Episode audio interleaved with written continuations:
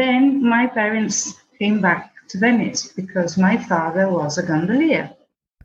Welcome to Italy Inside Out. I'm your host, Andrea Aldrich.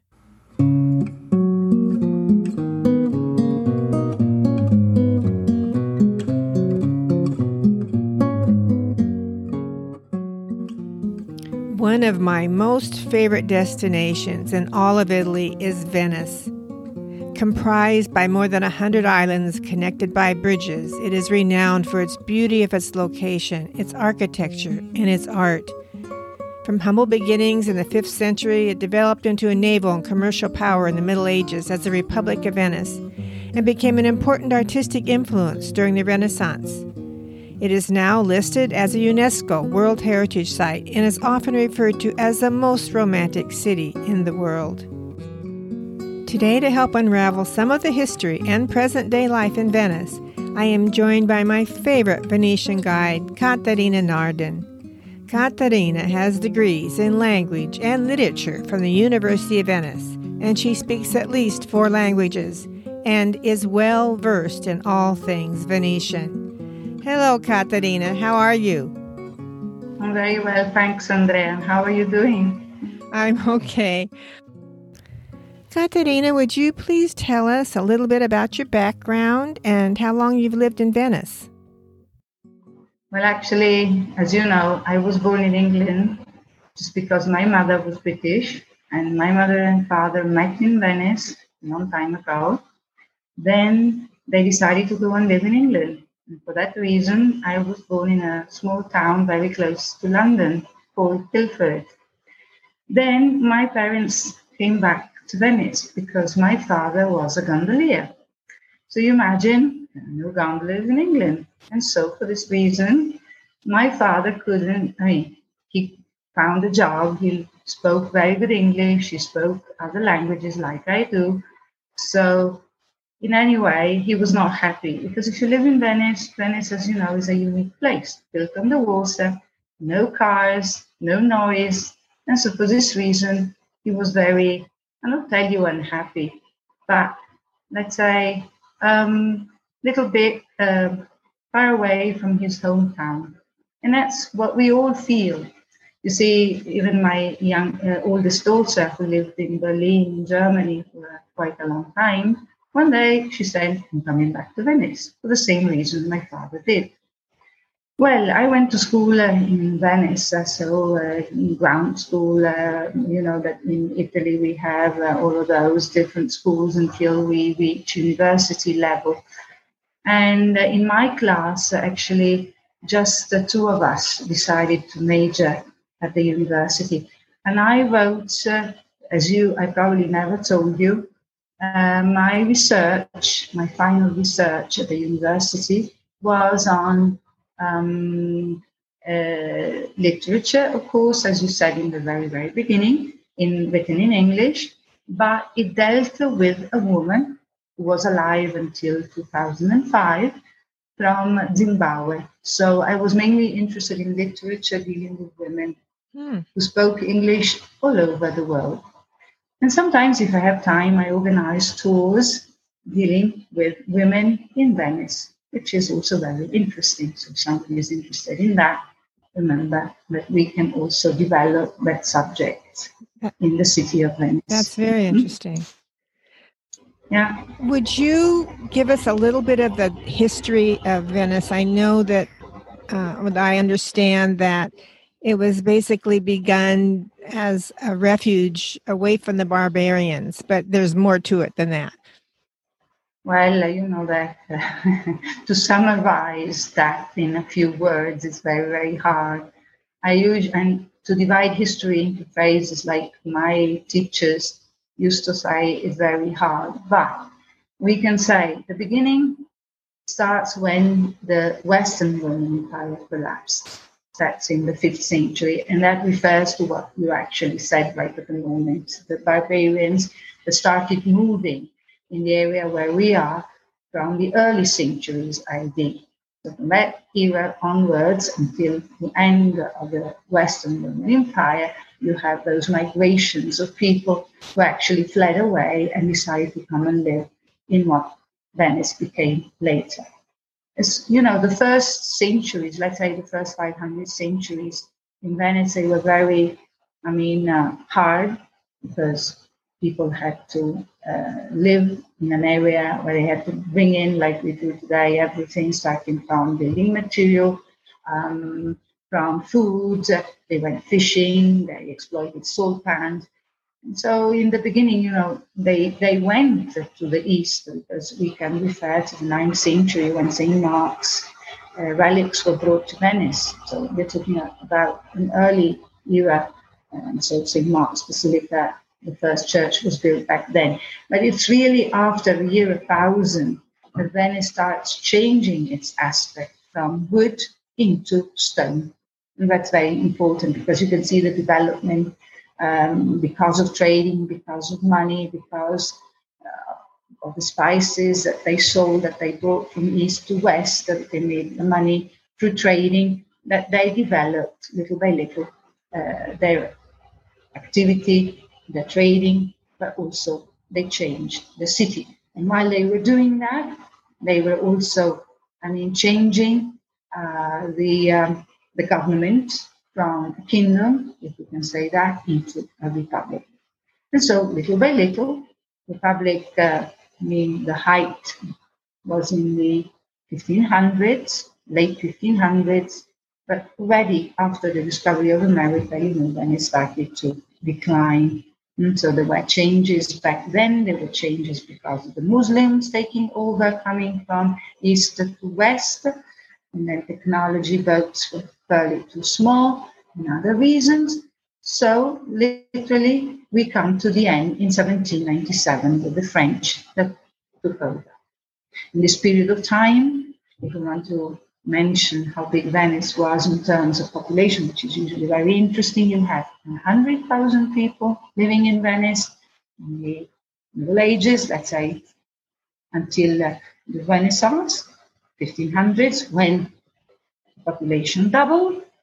And you go as far as our time, 1950s, you had nearly the same.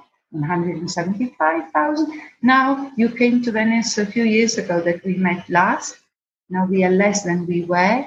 We are less than 52,000 in the city, downtown. Hmm? And and you live in the Castello neighborhood, is that right? No, I actually, I if um, my I lived uh, when I was a child in different parts. I lived in St. Mark's. I lived uh, near St. Mark's in Castello. Then I lived uh, near the Rialto Bridge. Then I, when I married, I went to live on Giudecca my I should live on Giudecca, but I actually live downtown in Cannaregio now. Cannaregio district, which is together with Castello, is you know, the two largest and most populated district in Venice. If anybody comes to Venice, the best way to see it is go district by district. I know when you took my group, um, that la- I think the last time I was there, we took a walk through the Castello district. It is such See? it's such a different atmosphere than the San Marco. it's so quiet and beautiful. I mean, Venice is beautiful everywhere, but of course there are crowds in in the main uh, tourist areas. But there are no crowds now. oh yeah. So no how crowd. is Venice doing during the COVID nineteen? Well, uh, you know, uh, nobody worked until uh, the beginning of June. Oh. Let's say I started working a little bit in June, not with English people, English speaking people. Uh, the people I mainly worked with were are Germans. Oh, Germans. I worked, yeah, a few works in uh, in, uh, in June. I think I did three or four tours in July. July was really down. In August, who knows, just began. We will see. But we have a lot of day trippers from from the mainland, very close to us. You know, they come to see Venice because they say it's empty. But then, if, um, to be you know, to be honest, it's not empty. It's always but not as crowded as you remember, with a 30 million tourists a year. And we are avoiding the cruise boats now, so you know they're not coming. Mm. Um, it's um, it's actually very disconcerting to see those huge cruise ships come into the, the into Venice. It's they're they're they're they're bigger than the buildings. It's you know, there are people who are in favor and there are people who are not. It depends who you are, mm-hmm. which perspective. Yeah, I'm sure that it brings um, income into Venice, and that's a good thing for sure.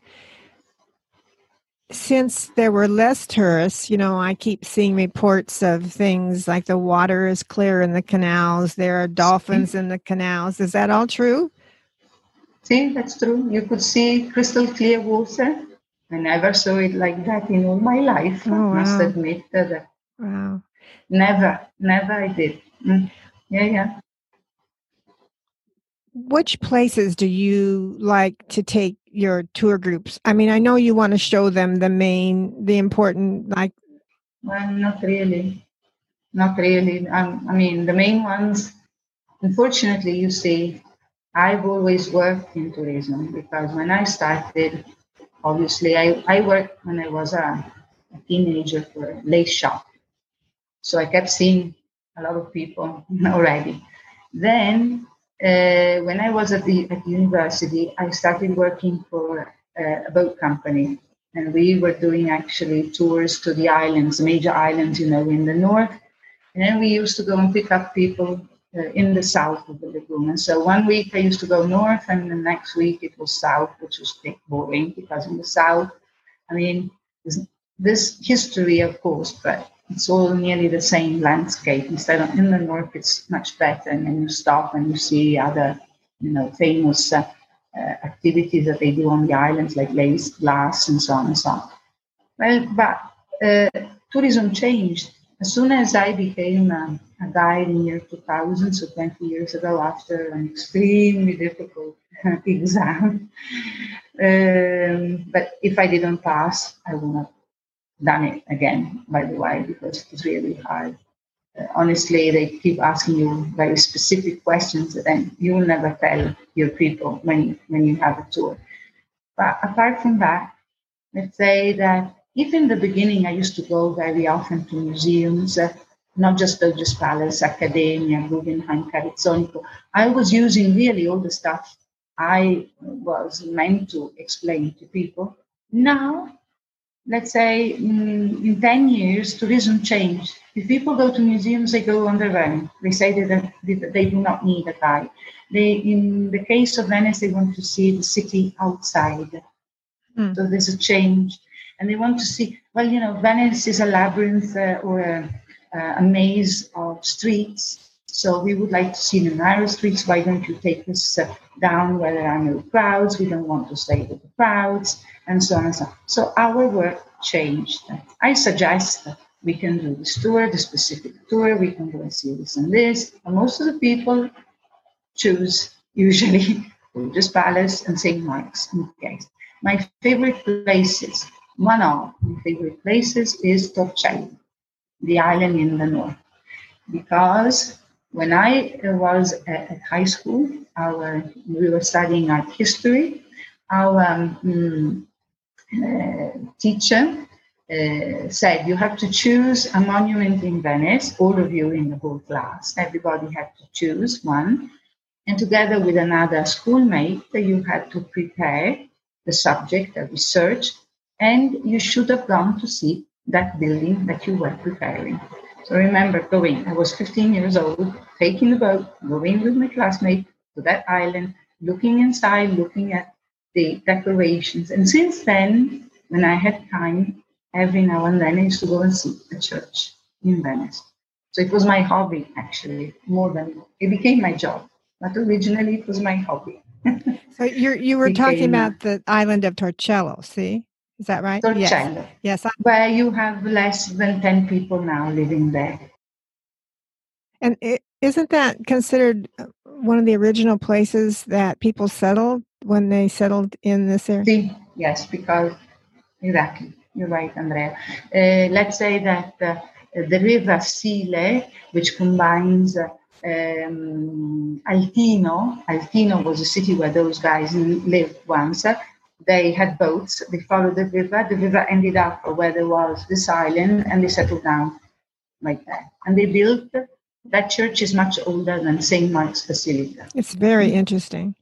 the church. And just to mention, uh, one week ago on the television, uh, they they were talking about frescoes uh, that were recently discovered on the island. So they did some archaeological um, uh, excavations, uh, and probably history is changing. Who knows? Because they're making some new evidences on uh, the fact that, that there are some funds that are older or they are different from what they thought. So I don't know now. I cannot oh. tell you much about it. They're shooting They're just learning. They're learning new facts and things about it. You keep learning. The city is very unusual. You keep learning a lot of stuff, little by little.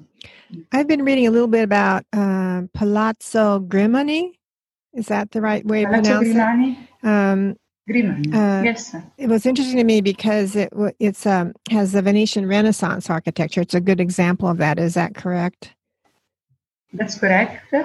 But uh, Palazzo Grimani di Santa Maria Formosa, because it's very close to that square, why do I refer to Palazzo Grimani as Santa Maria Formosa? Because there were different Grimani families. So when you refer to them, you should uh, say the name, what they would uh, add another name immediately after because it was the name they were well known for because they were Grimani dei Servi, for example, and then there were the Grimani that do still exist and live at San Luca.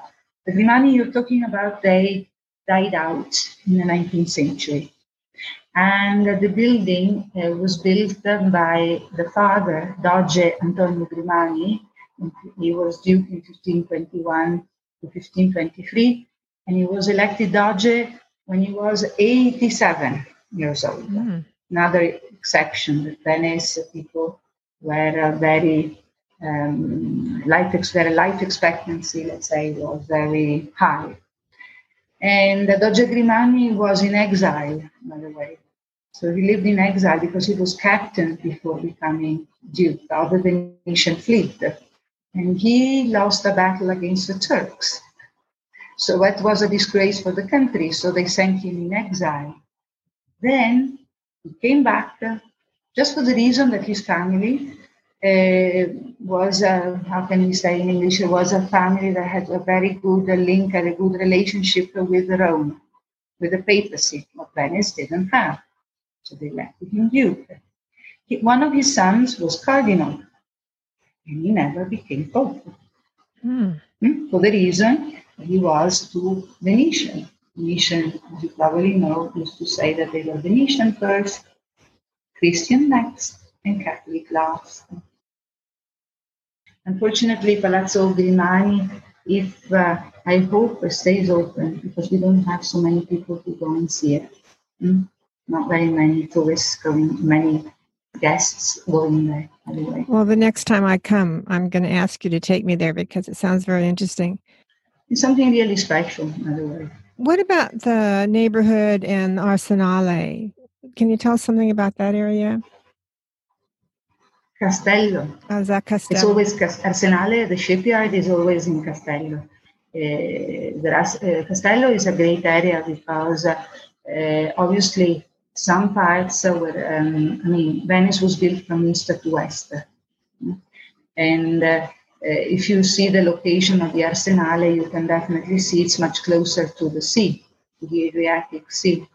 Because Venetian thought also about, so they took care of pollution. So if you look at, at the location of many, um, let's say, like the slaughterhouse, uh, like many, uh, all the they were dyeing wool, uh, clothes, etc. They were doing it outside. So you have the shipyard. The shipyard uh, was at the first, uh, let's say, shipyard was built in the 11th century. Like it's the same date of the first Rialto bridge, approximately the first, the same date as the last construction of St. Mark's Basilica. So it refers to the area around which Venice was built. Because Venice was built really around San Marco, Arsenale, Rialto. Originally, around those three places, there were a castle. So the word castello comes from castle. Mm? A castle and a church in all the three major places. And then it developed little by little. Mm? Of course, uh, Castello is not just famous for uh, the Arsenale, which was like uh, uh, a factory, like um, we're talking about the industrial English industrial revolution. That's before, but they work in I like if they were working in a factory because they were making the ropes one per, uh, section and another section they were making the skeleton of the boats.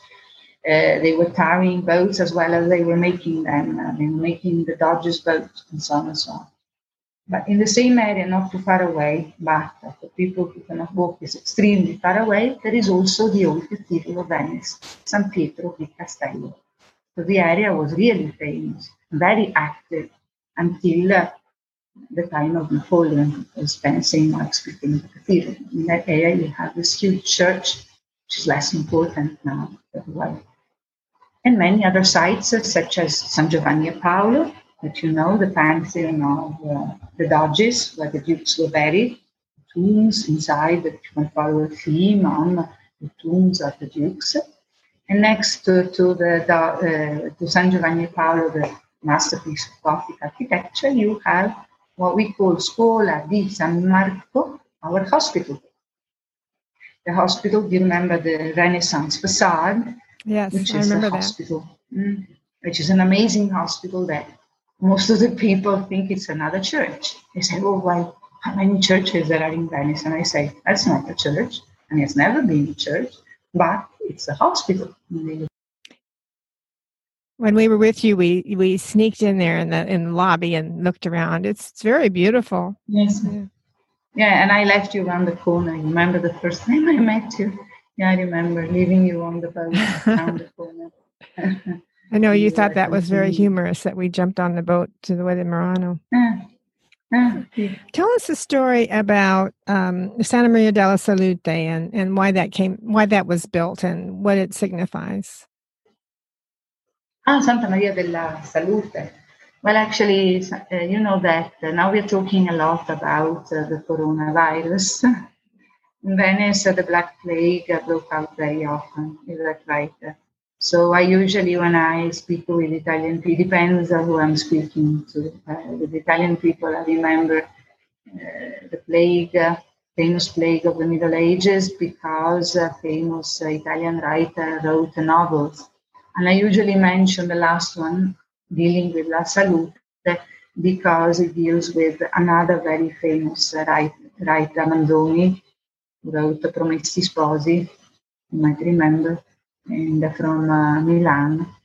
And uh, in fact, the church you're talking about was built after a plague.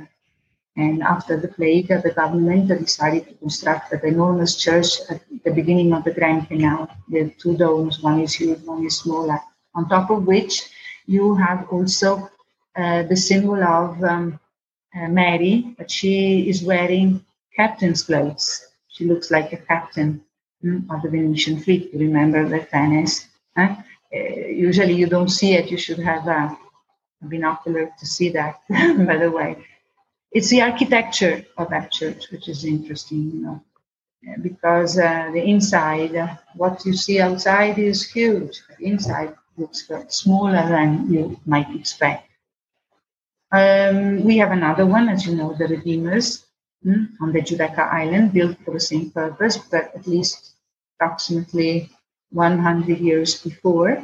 And in both cases, uh, our town council constructs wooden bridges to connect sides of the island to Venice in the case of Giudecca, and the two sides of the Grand Canal in case we're talking about the Salute.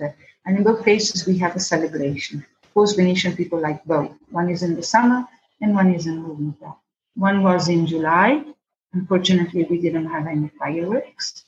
Because usually we have fireworks. The local people, um, as I used to live on Giudecca and I lived there 30 years, imagine uh, on the day of the Redeemers, uh, on the Saturday, everybody, and even one week before, everybody was uh, getting ready, writing with chalk on the street along the water this is my place. I will come here. I will bring down my table, my chairs, and don't you dare occupy my space. Sometimes there were people arguing uh, because of that, or boats are moving very close, so they couldn't see and so on and so on.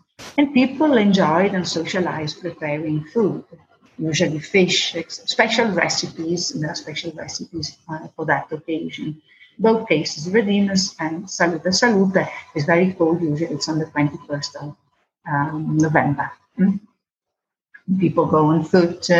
Usually it's uh, nice for the kids because uh, uh, parents buy candies, balloons, uh, you know, and so on and so on.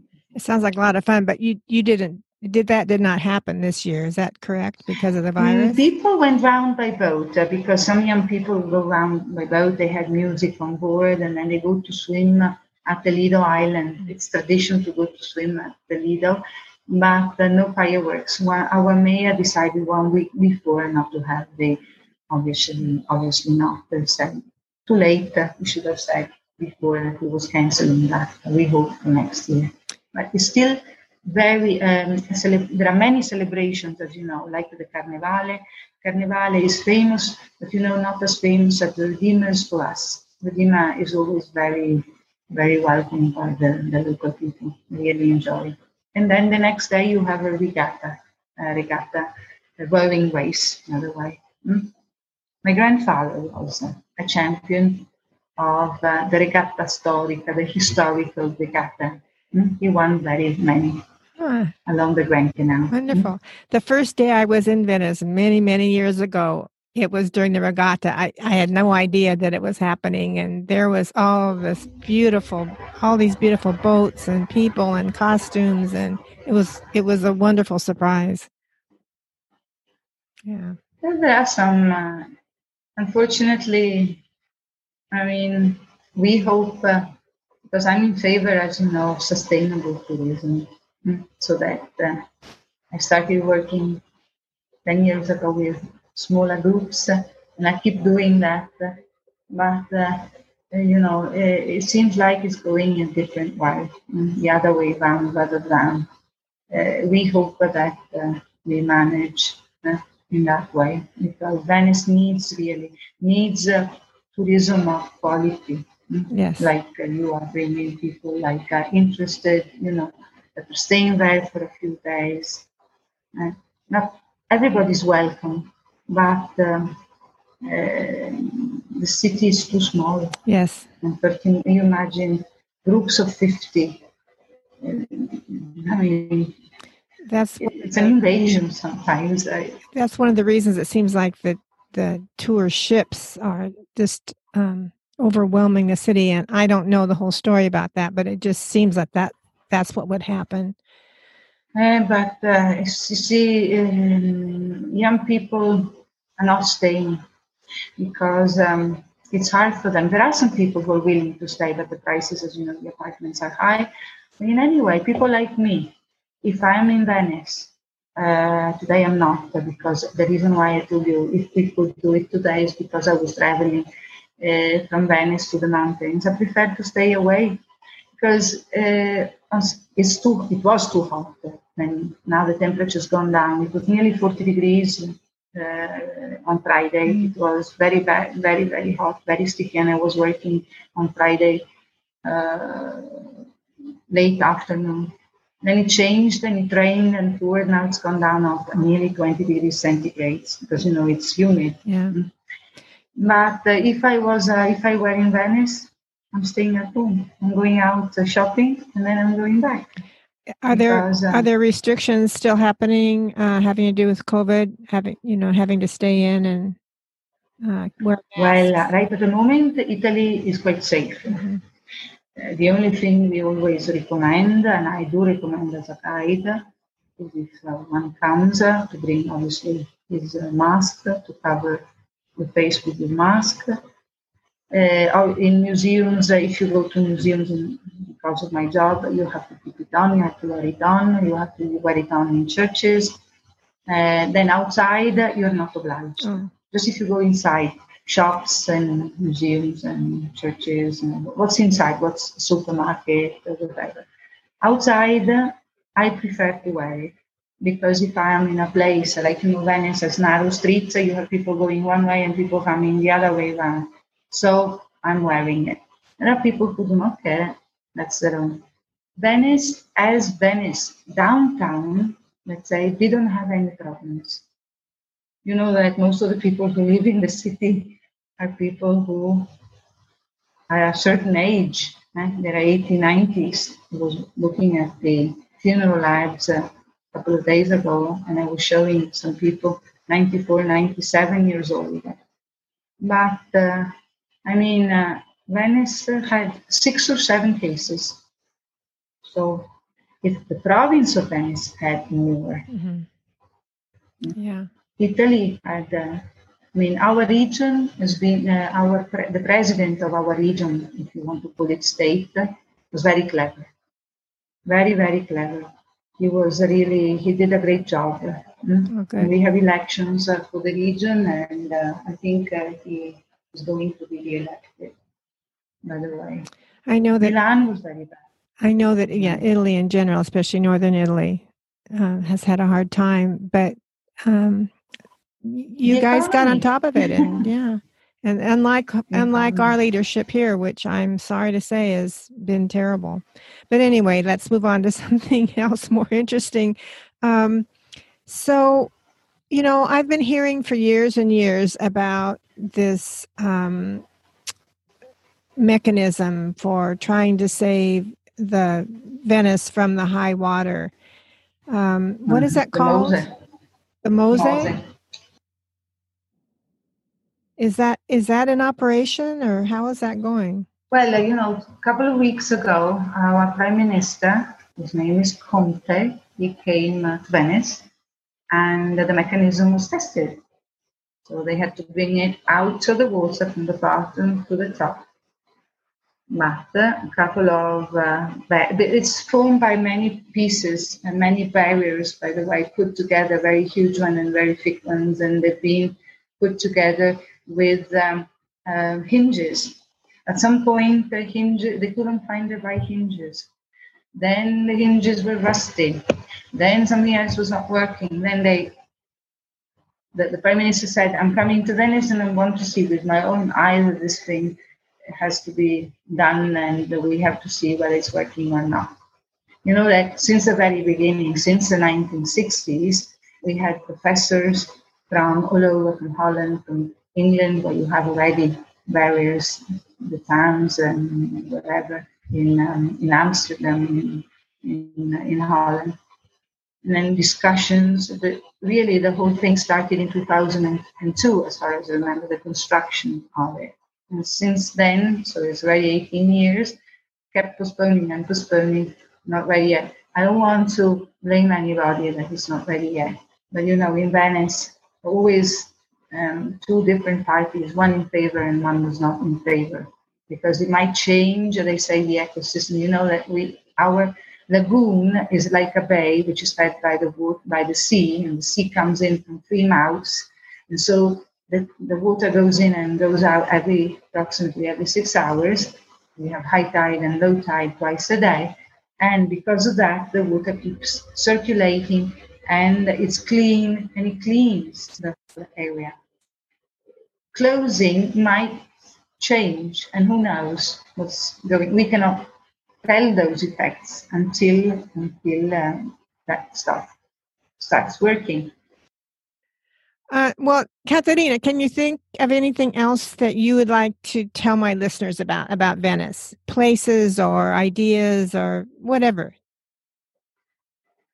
Well, uh, that if people come uh, uh, to Venice, uh, obviously, I recommend always to, to see the main sites uh, because if you've never been to Venice, obviously, it's very important to get the idea of the history of the art. But once you've done that, at least if you're staying for a short time, I, a couple of things must be done. Doge's Palace, church, the Grand Canal, to go up to the tower, whether it is uh, in St. Mark's or on St. George's Island, you know, the little island facing St. Mark's, or the terrace at the Fontego, if it's going to be open in the following years. And then uh, to take, I don't know, a gondola ride uh, in order to see the narrow canals. Those are very important things. Then, if a person comes to Venice and special requests, to work it out uh, with the person in charge I mean, uh, before he comes to Venice, so if one has special interests in art or in something, then it can be organized. We can organize uh, tours at the Square, or you know, to see how gondolas are made, which some people are interested in, in that. It's uh, like uh, a craftsmanship because some people think are always about the glass. Glass, obviously, is interesting, but there are other things. Uh, there is um, um, um, where I live right behind, and it's the only one left in the world that makes, you know, the um, the gold leaf.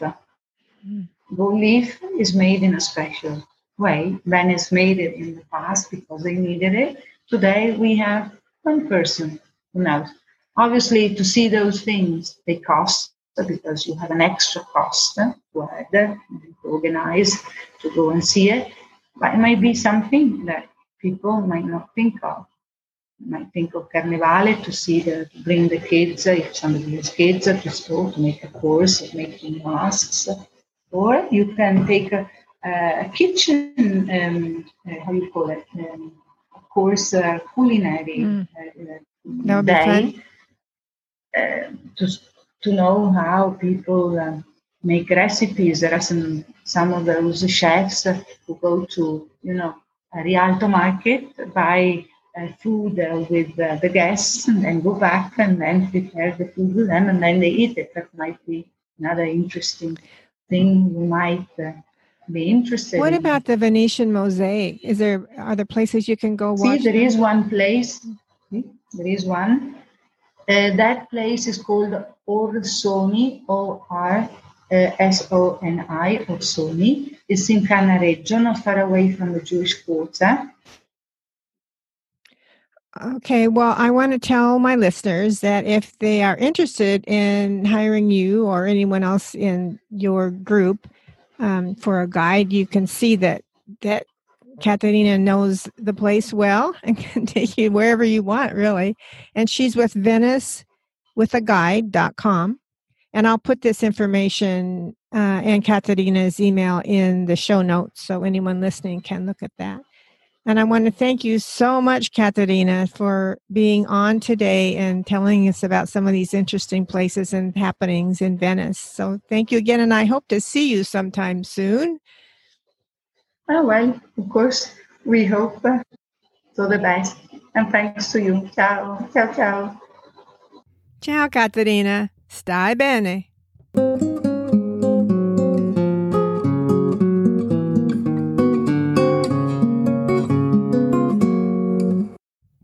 Well, that's it for this episode of Italy Inside Out. This podcast is sponsored by Travel in Italia, leading small group tours on the mainland and islands of Italy. You can find more information at www.travelinitalia.com. If you enjoyed listening, please subscribe to this podcast. And until next time, arrivederci.